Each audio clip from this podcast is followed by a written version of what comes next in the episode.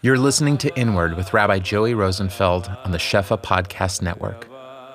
Join Rabbi Joey as he guides us through the world and major works of Kabbalah, Hasidic masters, and Jewish philosophy, shedding light on the inner life of the soul.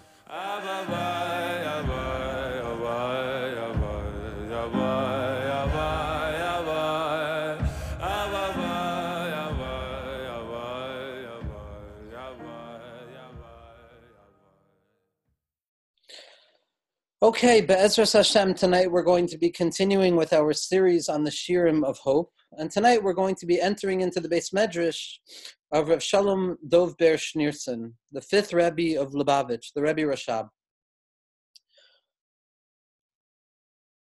I've already tried to start this year twice, so I'm going to minimize the beginning.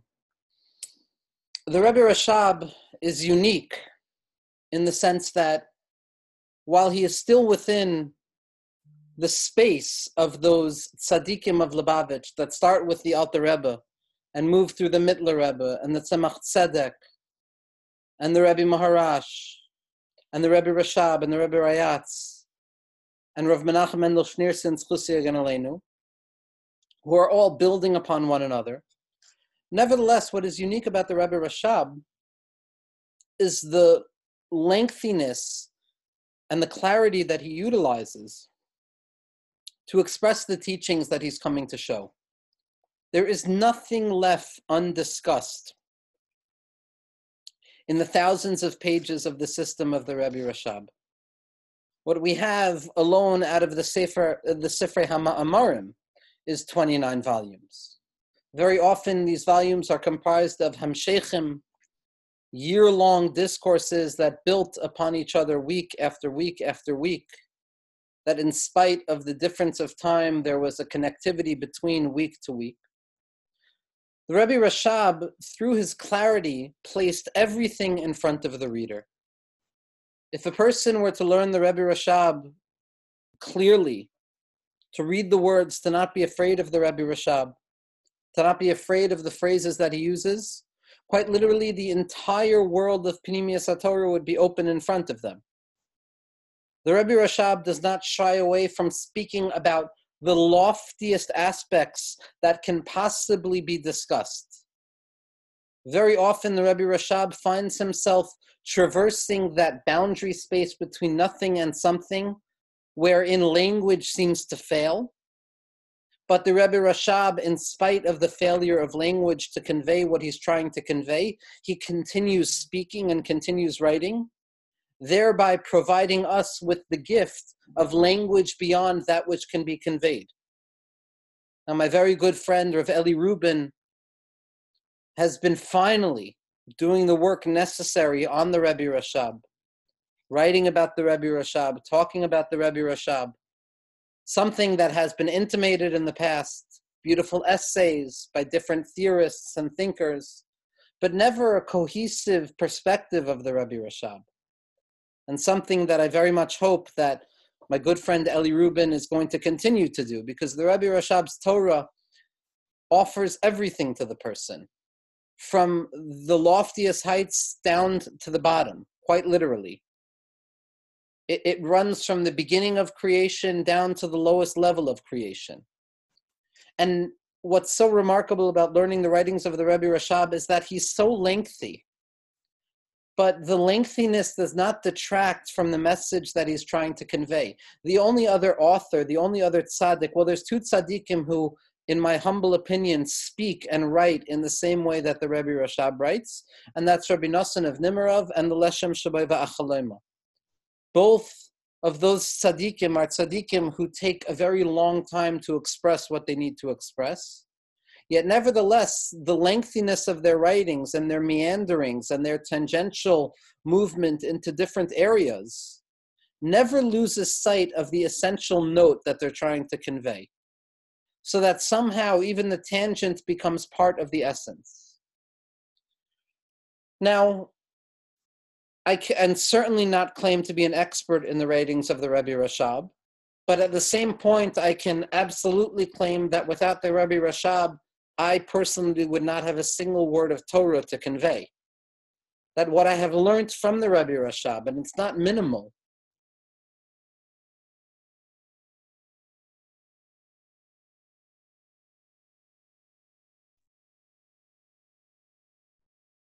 Sorry for that interruption. But what I have learned from the Rebbe Rashab is so powerful that it has indelibly marked the content of any Torah that I can try and give over. Now, what I want to talk about tonight is really found in only one place, at least in my humble in my humble experience of learning the writings of the Rebbe Rashab. What I'm trying to discuss tonight is going to be the Rebbe Rashab's conception of hope. The Rebbe Rashab's conception of what it means to hope and yearn towards something, to desire towards something. And what we're going to be looking at, Bezras Hashem, is going to be the famous Hemshech of the Rebbe Rashab, Hemshech Samech Vav, the year-long discourses and the Hemshechim that the Rebbe Rashab was giving over in the year 1906. But before we enter into these words of the Rebbe Rashab, what I want to humbly submit, and I've been having more technical difficulties with this year than I've ever have, and it could be because of what I'm about to try and humbly submit. But what I'm humbly trying to submit right now is necessary to understand that it is simply a hashra'ah. It is not an attempt to identify or describe exactly what happened with such a tzaddik like the Rebbe Rashab, of Shalom Dov Ber Schneerson, whose inner life and external life is so lofty that it's almost impossible to speak about Hashraos when it comes to him. But because this idea has found itself in the mainstream of ideas when it comes to the Rebbe Rashab, I thought that it would be valuable to perhaps contextualize the Rebbe Rashab's comments on hope with this introduction.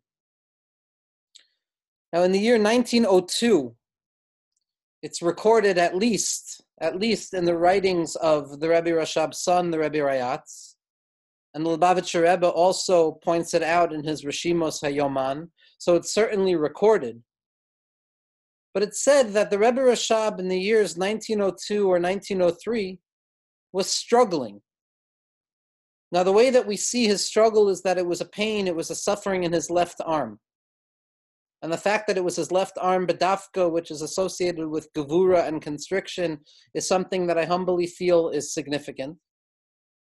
But because of the Rebbe Rashab's pain, and what the Svarim and the Rebbe Rayatz also points out was not simply a physical pain, but that that was a year that the Rebbe Rashab found himself tzabrachin, broken, filled with worry, anxious, in the way that you can talk about a tzaddik like the Rebbe Rashab feeling that he wasn't living up, so to speak, to the level that his father, the Rebbe Maharash, the Rebbe of Shmuel, had lived up to. And again, we're talking about a person who was not only functioning on a political level or functioning on an educational level and creating yeshivos like Tomchei Temimim, but this was also a person whose spiritual teachings and the output of the Kabbalistic and mystical conception of the worldview that he lived with was was incomprehensible in its amount.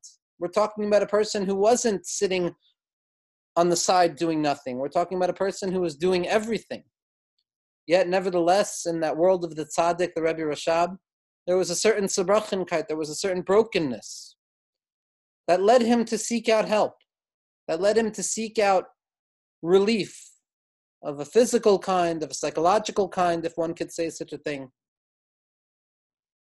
And historically, where this led him, at least at le- in the writings of the Rebbe Rayatz and the Rishimos of the Rebbe, and there's a lot of secondary literature that tries to point out, even from the doctor's perspective, how this historical meeting could have aligned. But the Rebbe Rashab traveled to Vienna to meet with another Jew, a very important Jew, a very important Jew, a Jew named Sigmund Freud. And when the Rebbe Rashab sat with Sigmund Freud, at least as it's recorded in the writings of the Rebbe Rayatz, The conversation that took place was as follows. And right now, I'm going to be reading from a book called The Hidden Freud His Hasidic Roots by Joseph H. Berke. I'm not recommending the book by any means, but it's a book that compiles at least the teachings on this experience. It's not a bad book, I just, it's not a book that I would recommend in particular. And he writes as follows When they first met, Freud asked the Rebbe Rashab to give an exact account of his daily activities, including the number of hours that he worked and how his day was arranged. He was also curious about the nature of Hasidus and what kind of discipline it involved. After detailing his daily routine, the Rebbe Rashab replied, and as far as I know, and as far as I've been able to see, this is a translation of what is found in the writings of the Rebbe Rayatz. The discipline of Hasidus requires that the head explains to the heart what the person should desire, and that the heart should implement in the person's life that which the head understands. A famous idea throughout Hasidus Chabad of Hamayach Shalit al Halev, that the mind overpowers the heart, that the intellectual capacity of grasping spirituality through his boinunus hamoichin, through intense contemplative meditation upon the secrets of reality and the secrets of the soul, should overpower the desires of the heart, something that is expressed in the Sefer HaTanya and throughout Hasidus Chabad. After Freud asked further questions, he asked, quote, how do you accomplish this? Are not the head and the heart two continents that are completely separated? Does not a great sea divide them? And according to the writings and according to the recordings of these experiences, what the Rebbe Rashab responded is as follows The task is to build a bridge that will span these two continents, or at least to connect them with telephone lines and electric wires, so that the light of the mind, the light of the brain, or the light of Moichin should reach the heart as well. Moreover, I must point out that for Hasidim, from birth, the matter of the mind and the matter of the heart is fit for the study and for avodah. That this very struggle, the Rebbe Rashab conveys to Freud, is that this struggle between the mind and the heart is part and parcel of the very fabric that human beings experience. And here comes the most famous line that is already explicitly recorded in the Rishimos Hayoman of the Lubavitcher Rebbe, actually recorded on a Lag BaOmer day. After more discussions between Freud and the Rebbe Rashab, the Rebbe Rayatz recalls that Freud came to the following conclusion. The head grasps what the heart is unable to contain. And the head grasps what the heart is not capable of tolerating. And here there happens to be a good point by the author, Joseph Berke, of this book. And he says that the word Freud used, according to the Rebbe, in German or Yiddish, was fartrot, which means to carry or to bear, or to endure. So the diagnosis can be also translated as the head grasps what the heart cannot carry or bear, or the head grasps that which the heart cannot contain or endure. Now, in the year 1903, where the Rebbe Rashab was struggling with this difficulty, whatever that difficulty meant for him, what it seems, at least from the writings that we have, is that there was a balance that was not struck. There was a difficulty. There was a confusion between the head and the heart. And the fact that the head grasped certain things and the heart was incapable of grasping those things led to the confusion or the brokenness that the Rebbe Rashab, on whatever level we can understand that, was feeling. So, what I would like to try and show in tonight's shir humbly is that what we're going to see about the Rebbe Rashab's treatment of hope, which is ultimately a matter of the heart, a matter of transcending the mind, a matter of trying to find Hashem and trying to relate to Hashem and Kedusha in our lives beyond rationality, specifically in that super rational element of emotionality and the feelings that we feel deeply entrenched within us. That it's these comments and a few other comments that we're going to see where the Rebbe Rashab is reacting to this claim, consciously or unconsciously, that the head understands what the heart cannot contain. Because while the general teaching of Hasidus Chabad, broadly expressed in an obviously overgeneralized fashion, is that the mind has the power to overcome the emotions of the heart, on a certain panimi level, as expressed explicitly in the writings of the Baal HaTanya and throughout all of the generations of Chabad, is that on a certain level, the Pnimius Halev, the inner experience of subjective emotionality, which often stands in contradistinction and stark difference to the cool minded rationality that Chabad seems to emphasize so deeply, is in truth loftier than the mind. That emotions, the human element of confronting the world in all of its difficulty, of feeling the world in all of its fullness, feeling those emotions, that element of the nefesh habahamis, that part of us which is so human, that is so animalistic in its vulnerability, that on a certain level, that element is even higher than the mind, even higher than contemplation. As if what we're going to see right now is a response to that claim that Freud said the head knows what the heart can't understand. It's almost as if throughout some of these writings, we're going to see that what the Rebbe Rashab was responding is that no, no, no, you don't understand Mar Freud. Freud, you don't properly understand. The heart, in its depth and its panemius, is loftier than the mind. And it's specifically in that lack of understanding that the heart shows its transcendence over the mind, because it allows us to connect to HaKadosh Baruch Hu in ways that we could not have rationally conceived of. The Rebbe Rashab writes as follows on page 102 in Hemshech Samech Vav, Daf Kuf Vez. And this is what the pasuk means that Hashem will reward those who wait for Him, those who are patient for Him. Perish mechake. What does mechake mean? Hu inyan hatikva the idea of waiting and being patient is the idea of hope, of hoping for something. When I wait for something, it means that it hasn't arrived yet.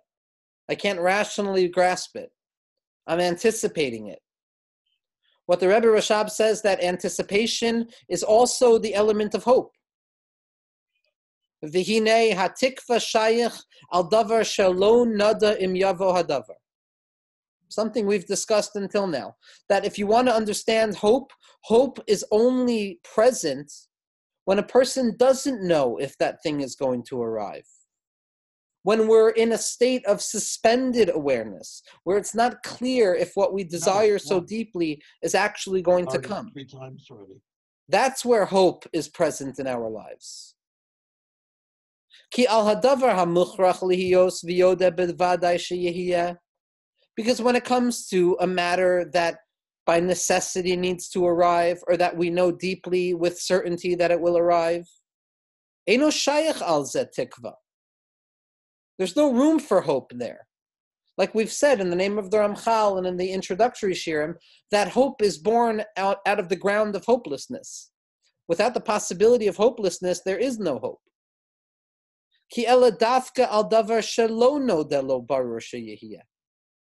The Rebbe Rashab says that hope and anticipation is specifically found when a person is not clear with regards to what is going to happen, and we don't know what the next moment is going to bring. That is when it is appropriate to say that a person is hoping for something, when they have no idea if it's actually going to arrive. Shemikol makom yavo hadavar that even if I don't know if it's going to arrive, at least I will hope for it. And in Ruchnius, says the Rebbe Rashab, and again, this is in year 1906, three years after his alleged meeting with Freud. And in holiness, Hainu Bedavar Hamuvdal Be'erech. Hope applies to something that is transcendent to our grasp, something that stands just out of the boundary of my comprehension, that sits at the, sarai, the horizon of what I can imagine, something that is removed. Al shayach inyan hatikva. That's where hope is appropriate. Something that, according to my rational logic, I shouldn't have access to. Like the pasuk says, "Nafshenu chiksa Hashem." Our souls yearn and are patient after Hashem because Hashem is so distant on a certain transcendent level from our hearts. Hainu, which means to say, Sha'anu mikavim al davar shalo nodalanu. What we are hoping for is something that we are unconscious of, that we don't have any rational awareness of. Ve'eno mukra and that thing that we are hoping for is certainly not necessary. There's no necessity of it arriving, which would negate hope from the beginning, but rather it stands in arrested development. And we don't know how this thing could even be possible. That's where hope is born. Out of that feeling of how in the world can this be possible? That according to our current awareness, We have no idea how that matter could even be possible whatsoever. It ascends and transcends and obliterates the rational laws of what we expect.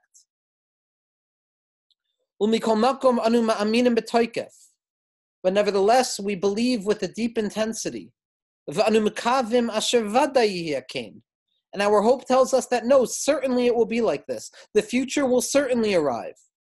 And when we feel that the future will certainly arrive in the present moment, the present moment, as we've spoken about, becomes a possible receptacle for the light of the future to break open the present moment and give us strength. The oid, says the Rebbe Rashab, yesh betikva bechinas bittel shel hamakava the ontological act of hope itself, despite what we might be hoping for, what we might not be hoping for. The element of hope itself is the negation of the subject in the face of what they're hoping for. I give myself over to God, I give myself over to that which I anticipate. Like somebody who is yearning and hoping and waiting for their friend on a certain level, they are dependent and nullified in the face of that individual. Like somebody who needs or desires the table of their friend to provide them with their sustenance. The hadugma mizeh, and an example for this, says the Rebbe Rashab, hu b'mitzvahs hamaisios, b'poyel mamish when a person finds themselves in this world, in olam hazeh, that seems to be so concealed and so removed from light or any spirituality whatsoever, engaged with mundane materials, things that appear to have lost any semblance of holiness, any semblance of transcendent reality, any semblance of a residue of divine light that is infusing vitality into that object at every moment. When a person engages b'poyel maisa, when a person utilizes their body, the lowest element of existence, in this world specifically, in this double darkness,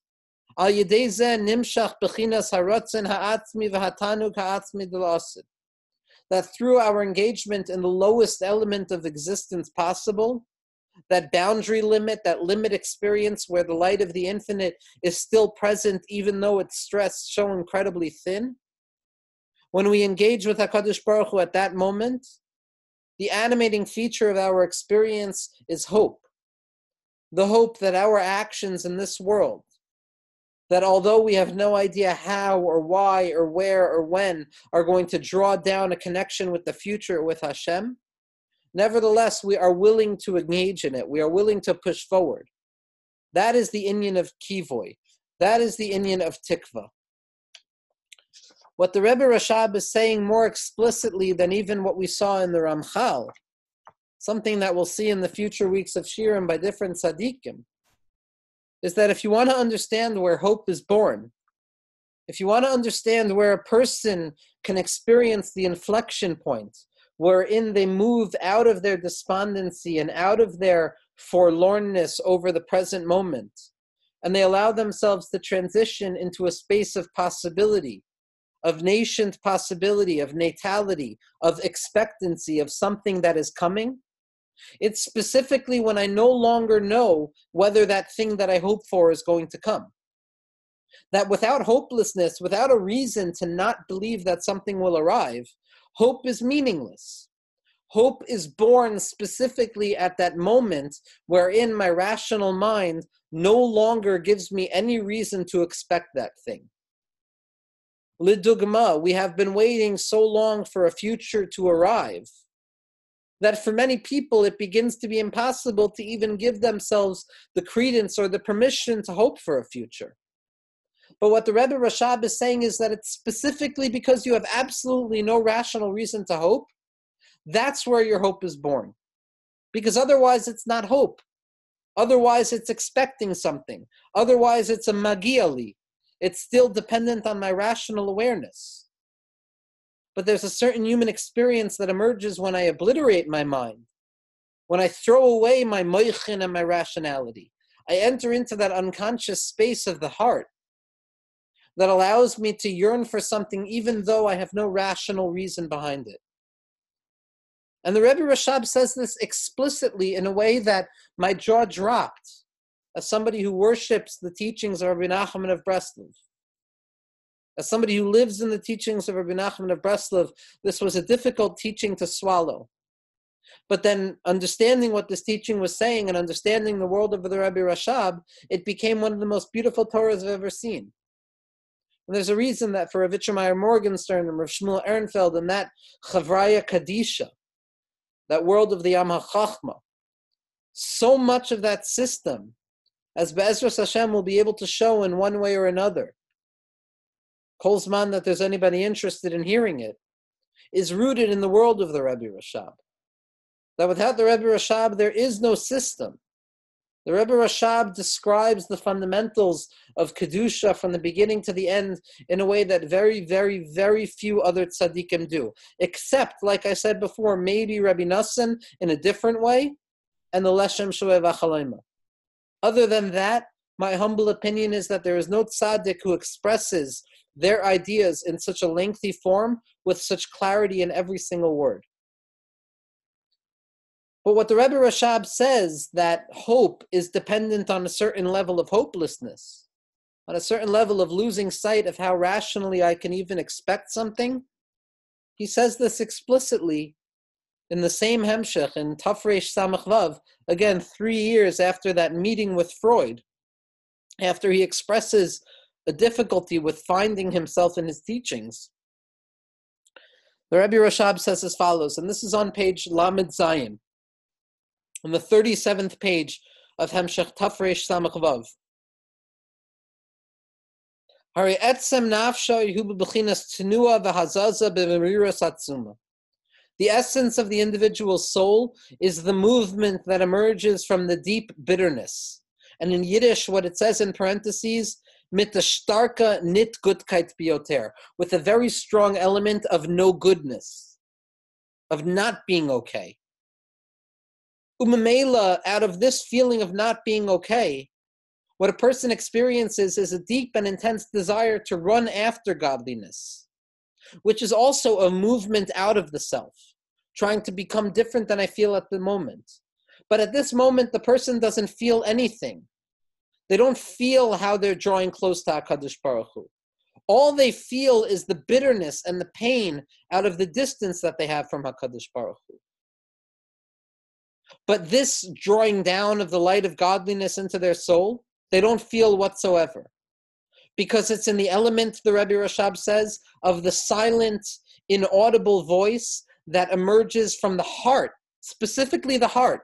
Again, that Freud had said that the mind knows what the heart can handle.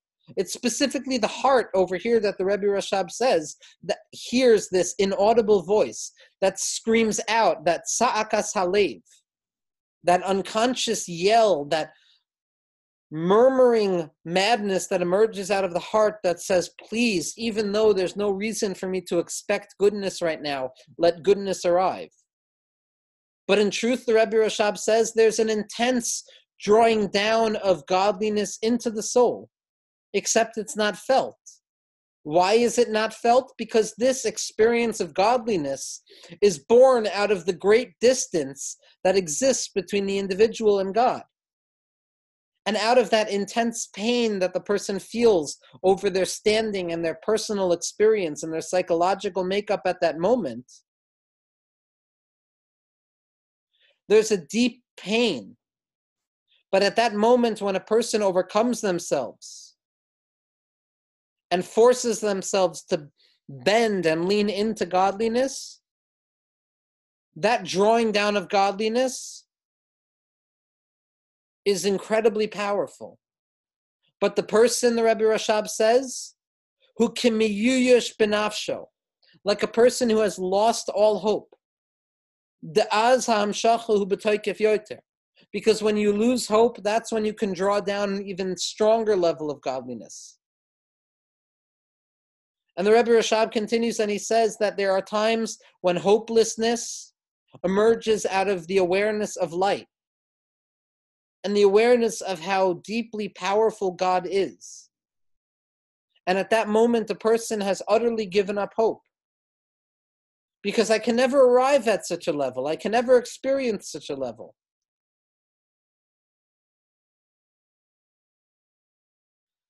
And at that moment, this is the inyan of Yeush. This is the concept of losing hope. That a person says, Heich efshar, how is it possible? How could it be that I can ever find what I'm looking for? After that at this moment, I have no shaykhis to it whatsoever, and I'm in a great pain and a suffering over it. At that moment, when a person feels that, when a person can express that to themselves vulnerably, at that moment there is a toikef hahamshacha. There is an over intensification of drawing down the light of HaKadosh Baruch Hu into the person's self. Ella shebezeh gufa, this itself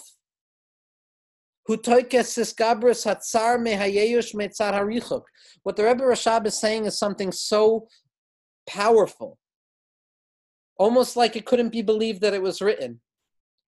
That this drawing down of godliness, this drawing down of purpose, or a belief in a future, or the belief of change, or the belief in the possibility of hope, is in and of itself the intense potentiation of the pain within the soul that can be described as a loss of hope from the side of distance.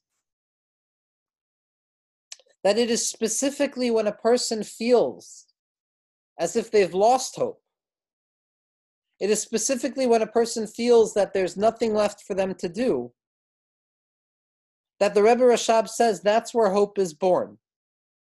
And what is that hope? It's chikoi, it's waiting, it's patience. It's the awareness that even though I want something so badly right now, I hope for something so badly right now, I desire something so badly right now, nevertheless, the fact that it hasn't arrived, the fact that I am still waiting for it, the fact that we are still waiting for it, as the Rambam says, the afal pi mameya im achakelo, that in and of itself draws down a deep light. The Rebbe Rashab was referred to, like we said, as the Rambam of Chasidus. What the Rambam is saying in afal pi mameya im achakelo, that the delay is part and parcel of the experience of yearning for Mashiach, of yearning for redemption, both personal and collective that it is specifically in the patience that we allow ourselves, in that patience that we give ourselves to wait, even though we have no reason to believe that something is going to come. That is where tikva is born. And this experience of tikva is super rational, it's not part of the mind. It's no longer according to the ABCs of the mind, but rather it's something that is rooted birusa deliba in the inner interiority of the heart, which the Rebbe Rashab describes in many places is in truth higher than the mind. That there's a certain level of unconscious, latent emotional experience that can express the divine hope that we have for Hakadosh Baruch Hu, or for Mashiach, or for light, in, in an even more potent and intense way than rationality could ever could. The Rebbe Rashab describes this in many, many places. That the power of concealment is even stronger than the power of revelation. That no matter how high you go on the rung of understanding Hakadosh Baruch Hu, no matter how high you go on the rungs of contemplative understanding of God, what you will ultimately come to is something that the Rebbe Rashab describes as Ha'elem Ha'atzmi, the essential concealment. Meaning that at the end of the day, rationality is not going to reign supreme, but rather the belief that I can continue in spite of rationality's breakdown. That's what reigns supreme. As the Rebbe Rashab describes beautifully in Sichos, in Sichos Rebbe Rashab, in Toras Shalom, this is on page 183 in the new transliterated printing. The Rebbe Rashab writes as follows Vihine behit almus ha'or, in the concealment of light, yesh koyach atzmi biyoter mikoyach hagilui. There's a certain intensity and a power that even transcends the power of light that is in revelation. Because when it comes to revelation, it's not such a wonder that HaKadosh Baruch Hu reveals himself in all places. But in the koyach of his almus, of concealing oneself, yesh koyach atzmi biyoter. There's an even more intense power. Like we see below, like we see in our world, that a fool can say everything they need to say. I can say all the words that I need to say. I can talk all day about Torah. That's not a chiddush. Anybody could talk about Torah. The chiddush is the person who can be quiet. The chiddush is the person who knows and remains quiet. The chiddush is the person who is no longer operating according to their rational mind, but willing to live according to their heart. Hope is born out of the heart. Hope is born out of the patience of waiting for something, even though the mind can no longer understand it. In that experience of concealment, that is where hope is born. And as we find ourselves, each person according to their own subjective experience or collective experience, waiting, waiting and waiting and waiting and waiting, living with the Torah of Hamtain and patience, expecting the horizon to finally fall into the present, yet never finding it, finding ourselves with all the reasons in the world to lose hope. It's specifically at that moment of hopelessness that the true power of hope is born. In the year 1903, and with this we're going to end, the Rebbe Rashab, the same year that the Rebbe Rashab visited Sigmund Freud to discuss the pain in his left hand. The left hand, again, is the understanding of gavura, of constriction, of what it means to find God in a world where light seems to be occluded, of what it means to find God in a world of the left side, of the gavura, of bina, of the tzimtzum of concealment of his almas. That's what was bothering the Rebbe Rashab. And the Rebbe Rashab, that same year that he went to Freud, that same year that he was told that the mind understands what the heart cannot grasp, the Rebbe Rashab gave over a discourse called Kuntras Umayan Beis Hashem. The Rebbe Rayatz said that the Rebbe Rashab said specifically about this kuntras, I want it written down because it's a psychological text.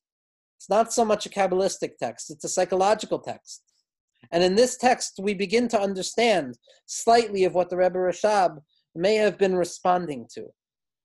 Because this whole text is about how not to be a fool. This whole text is about how not to be fooled by the Yetzer Hara. How to allow your rationality and your mind, your moach, to overcome those temptations.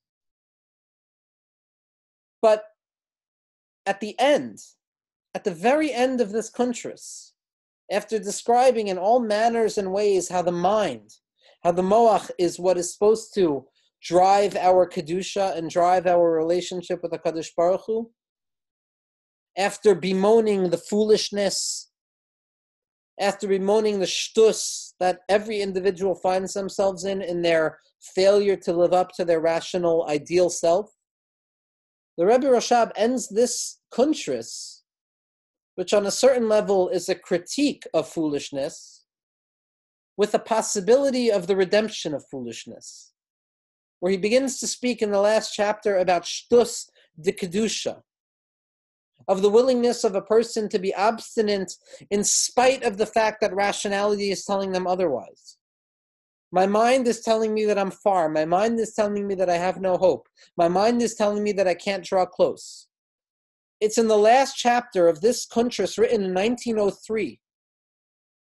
Again, when the Rebbe Rashab was told that the mind understands what the heart can't grasp, where the Rebbe Rashab ends his discourse on the greatness of the mind by saying there's also a possibility of an obstinance of the heart that pushes forward in spite of rationality's breakdown, that is willing to find God even though rationally I have no reason to believe that I can. Biru'usa deliba, as the Rebbe Rashab writes at the end of this kuntras.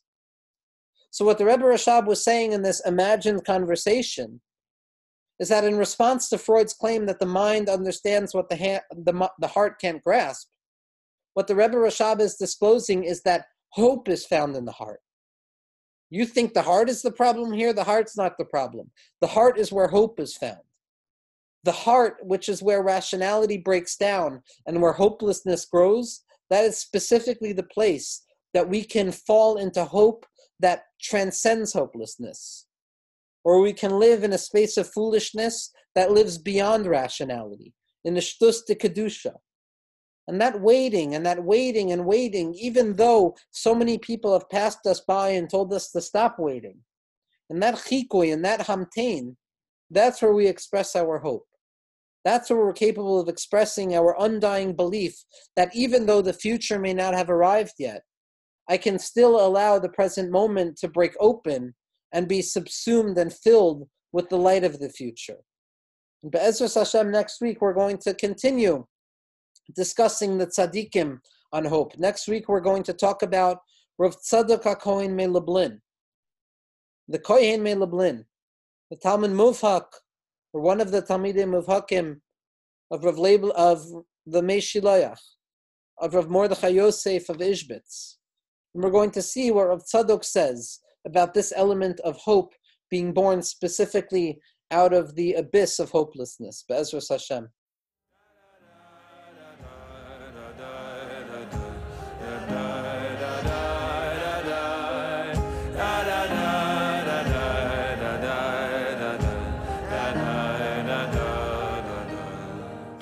This podcast is supported in part from a grant from the Hadar Institute. The music is by Zusha. The audio engineer is David Kwan. For more from the Shefa Podcast Network, visit our Facebook page and please subscribe and leave a review on Apple Podcasts.